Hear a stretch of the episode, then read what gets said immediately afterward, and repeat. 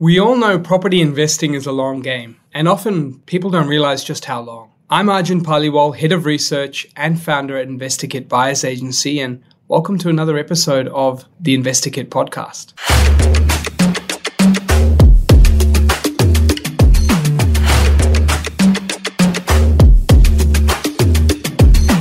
Today's episode's for all those who have an established property in their portfolio. Now, if you haven't got one yet and you're considering one, I'd still tune in because it's going to give you some tangible tips to note down to be able to ensure your journey is smooth as possible. Coming back to the 20 year or 15 year timelines that we often see, which I feel is the long term, this is what's really needed in a portfolio to hit certain compound growth goals, consolidate if needed, and create a sustainable passive income. And the most common figures we hear are usually between that sort of 100 to 150 or in some cases 150 to 200k. And so if this 15 to 20 year journey is going to be crucial to your wealth building, then it's important to have some key takeaways to make sure that that journey is smooth as possible and as easy as possible. Because where you fall short are all those stories that you hear, you know, from common barbecue conversations, right? Selling too early. I wish I hadn't sold. I had a lot of maintenance. I had to get rid of this one. Or finances were a bit tough during that period. So it wasn't the right time, couldn't invest further, or had to get rid of that property. So today's episode is all about making sure that you've got key takeaways and tips to ensure that when you're growing a portfolio, there are considerations to what you can do to be able to hold it for longer and hold it easier. Now, personally, my wife and I have 17 properties valued at just under $12 million in holdings. I don't share that with you to brag or boast. I share that with you to go and say that whatever problem many of the people listening to this might feel at, say, two or three properties or four or five properties, or even 10 properties if you're holding them at a certain value, I'm hoping that you can tune in and see that I face those problems too. I face the same challenges, and these are key things that I am going to share with you that I do to get past those through the journey of my earlier days, through even today as a more experienced investor. So let's take it back to part number one. And this is the part where most people fear. It's repairs and maintenance. Now, what's interesting with repairs and maintenance is that it wasn't until I asked myself this one question that I realized that it's not as bad as it sounds. And the question was this if I gave away 1% of growth every single year, would I still be comfortable with where my portfolio planning and mapping takes me? So, what did I do? I went to our portfolio mapping solution and I actually took away that 1% growth. And so when I did that 6% coming down to 5% long term compound growth or 7% coming down to 6%, yes, all the compounding gurus out there will talk about the squillions of dollars lost, but they won't realize that you still get pretty close or if not, still achieve your goal. And so I thought to myself, hey, look, you know what? I'd be okay with that if I ended up having a 7% projection long term and it came down to 6%, I'll still take it. It's better than me not doing anything. And that's when it hit home. A $500,000 property, for example, having 1% of maintenance, which by the way is extremely unlikely to happen every single year, is $5,000 every single year in maintenance happening. And so it's not until I'd rephrase that to myself that now when I look at maintenance, if over the 20 year period my $500,000 property kept having 1% a year in maintenance, which is unlikely, I'd be okay with it. So that's the first core tip, really asking yourself a question in that way. And guess what? My behavior's changed from stressing about every single maintenance request that came through, getting second, third, fourth quotes to then changing it from a thought of, okay, that's within a, a decent range, a couple hundred dollars, I could have gotten maybe cheaper, maybe even $500 cheaper if I push hard enough, but I'm okay. I won't lose sleep over it. I'll get back to doing what I do best and let's approve. Let's also approve it because I just want the person living there to get something done sooner and let's move on. Also, another thing with maintenance is that people sit on something for too long. When I say sit on something, it's that thought of something. So a hot water tank goes. That hot water tank, when you replace it, you may not replace it again for another 10 or 15 years. So that constant thought about that decision, how I hated having to do that. That's not a great outcome. I'm now anti property investor. I want my next property to be newer, not as old in age. I want the next property to have this checked and that checked and this checked in this way. You know, you get too stuck onto those thoughts instead of just realizing that that's a firstly something that could be either a write off or a depreciable asset. Number two is it's new, so it's not going to cause trouble for another 5, 10, or 15 years. And number three is the 1% rule if I had that 1% happen, would I be okay with it? And so this was a big mindset shift for me that I still see many investors, you know, struggle with because they often get caught up in the particulars and then it's not so much getting caught up in it or the fact that someone may look at me and go, Arjun, you're silly for overpaying that trade or maybe, you know, not hustling to make it cheaper. But it's actually the outcome of your decision making process or the outcome of the stress that you've placed on yourself that actually impacts you. Because what stems from that is the thinking of property being too hard or number 2 is that you place this you know process of thinking to yourself that now you need to make different decisions when really what happens if it was just a unlucky stretch and all of this stuff happened in year one and you might not have anything happen for the next three or four years. Now, from experience, I can say that I've seen that. I've seen some properties where I've had a string of maintenance in year one. I've seen some that have a little bit every single year, and others that have nothing for three or four years. I feel like I've dodged a bullet, and then in year five, everything goes wrong. And so, from that experience, I urge you to just really consider that 1% rule. If 1% fell off my long term compound growth averages, would I still be okay? Would I still make that decision for my future?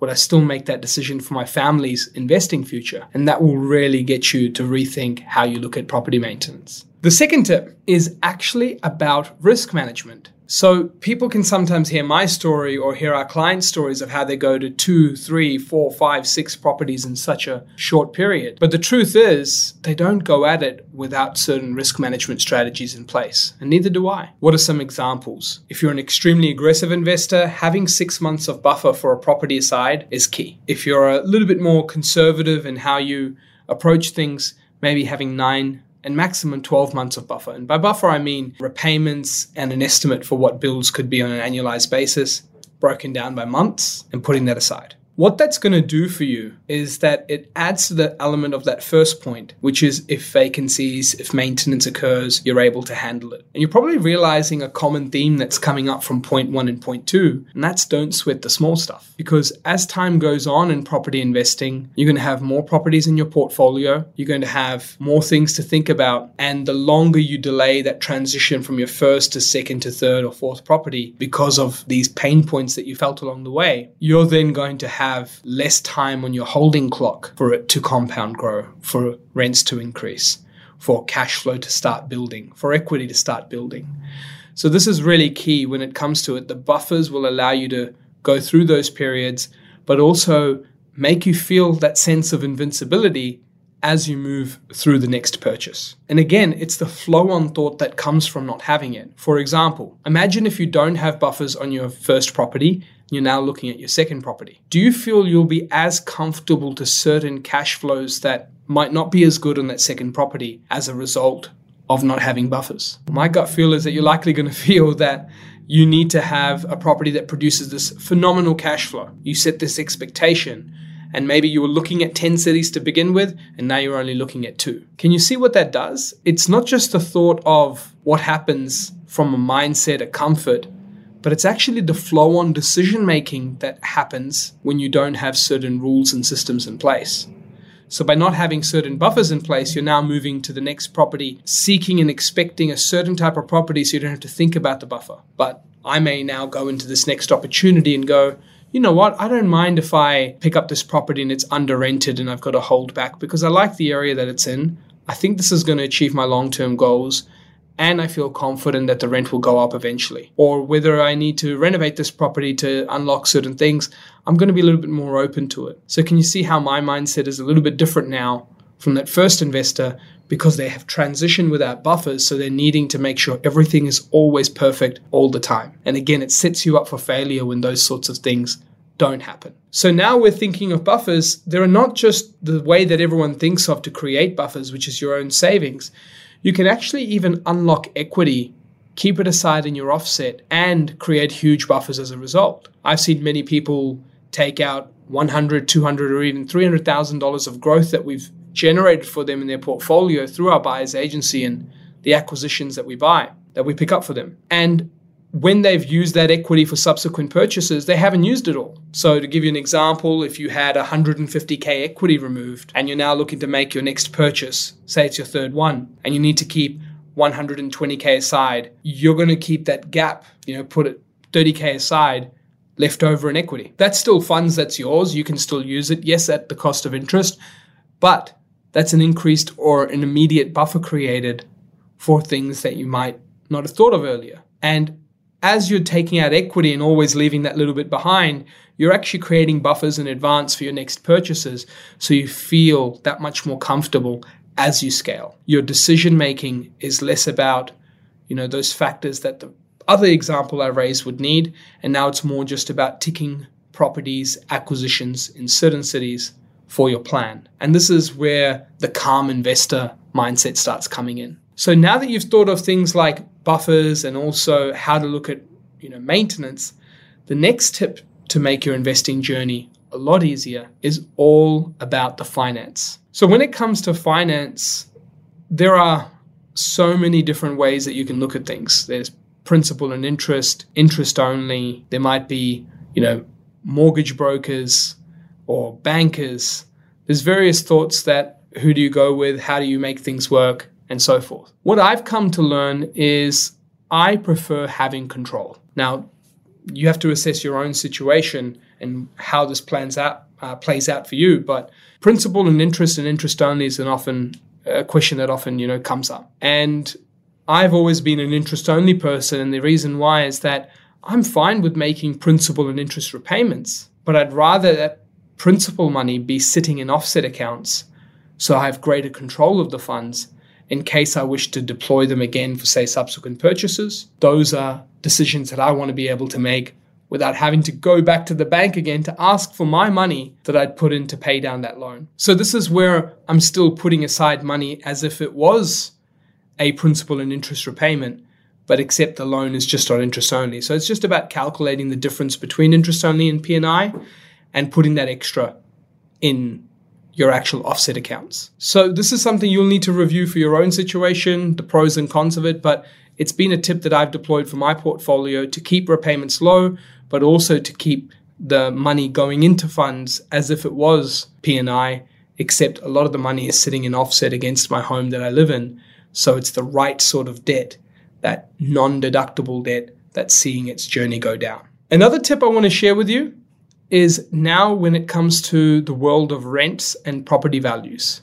And it's all about keeping your finger on the pulse. You know, the property investing world is quite, you know, illiquid. It's not like stocks and shares where you're able to constantly, you know, look at the daily balances and keep things in check and there's some pros and there's some cons to that. A pro to that is you don't feel as jumpy or up and down when you see the bad news or good news like you do in the stocks and the world of uh, shares. But the, the bad news is that being illiquid does mean that you, know, you don't get that accessibility to it as frequently as you like. So I've got systems in play, and the system that we deploy here is that every 12 months I'd like to look at bank valuations across my properties, see how things are going. Not for me to suddenly go, oh, that was amazing or not amazing. Uh, because I still trust in that long term future of property investing. But the point is, by staying more active, I can constantly review if there is equity for me to release, for me to then make subsequent purchases or improve upon my buffer, and for me to also take a moment to review comparable sales and comparable rents to be that one step ahead of the property manager to make sure that I'm being guided appropriately and I get to be able to look at my portfolio more holistically. Now, people might be out there going, I review things every month, every three months, six months. Well, there's a reason why I said 12 months. You don't want to be so engulfed into the news, the commentary of how things are going. But from a 12 month perspective, you're also staying in it. So if you, in case you're in your acquisition journey, you're making the journey easier by constantly looking at your assets. Wherever you think you're not there, you end up getting there from that equity that's needed. And same with buffers. Where you think you're not there, the equity may add to those buffers as you review it. Also, as you're reviewing it, rents come up as a, a key point of discussion, and you can see if things are on track or if maybe you need to adjust things a little bit as part of your journey. So here are a couple of key things and they're quite important in your journey to make it easier. You know, having a look at how you structure your finances, making sure that you've got the finger on the pulse of investing, and then, of course, also ensuring that you look at maintenance in a different way. That 1% rule just made me rethink everything and feel so calm about it because I know things will come up and the timing of things will come up. I'd still be happy if someone took away 1% of my growth over the long term because of the long term compounding results still being so healthy in property. And lastly, talking about risk management and buffers. So, as you're going on your investment journey, I know there's going to be moments where it's all about the cool capital growth story or the groundbreaking research that you uncovered or the massive passive income that you want to get to. But just remember, this is a 15 and sometimes 20 year game when it comes to achieving those goals. So, applying the right, having a right mindset from how you hold your assets and think of it long term, avoiding, you know, you sweating the small stuff, to then transitioning to how you might manage your finances, something for you to review as well. And lastly, keeping your finger on the pulse so you can look for opportunities to transition that portfolio further to get you to your goals. These are some of the things we chat often about with clients through our post settlement catch ups that where we, you know, connect with clients of InvestorKit Buyers Agency each year, checking in on valuations for them, looking at how they're tracking for their goals. You know, make sure that they've got sufficient buffers aside. So as they're investing, it's not just about the investing, but it's about investing safely and this way that they can keep, you know, their focus on the long term of things and not get, you know, so down to the detail on those little maintenance things that can come up from them. That's what we do on our portfolio and I know makes a massive difference. So I hope these tips help you in your journey.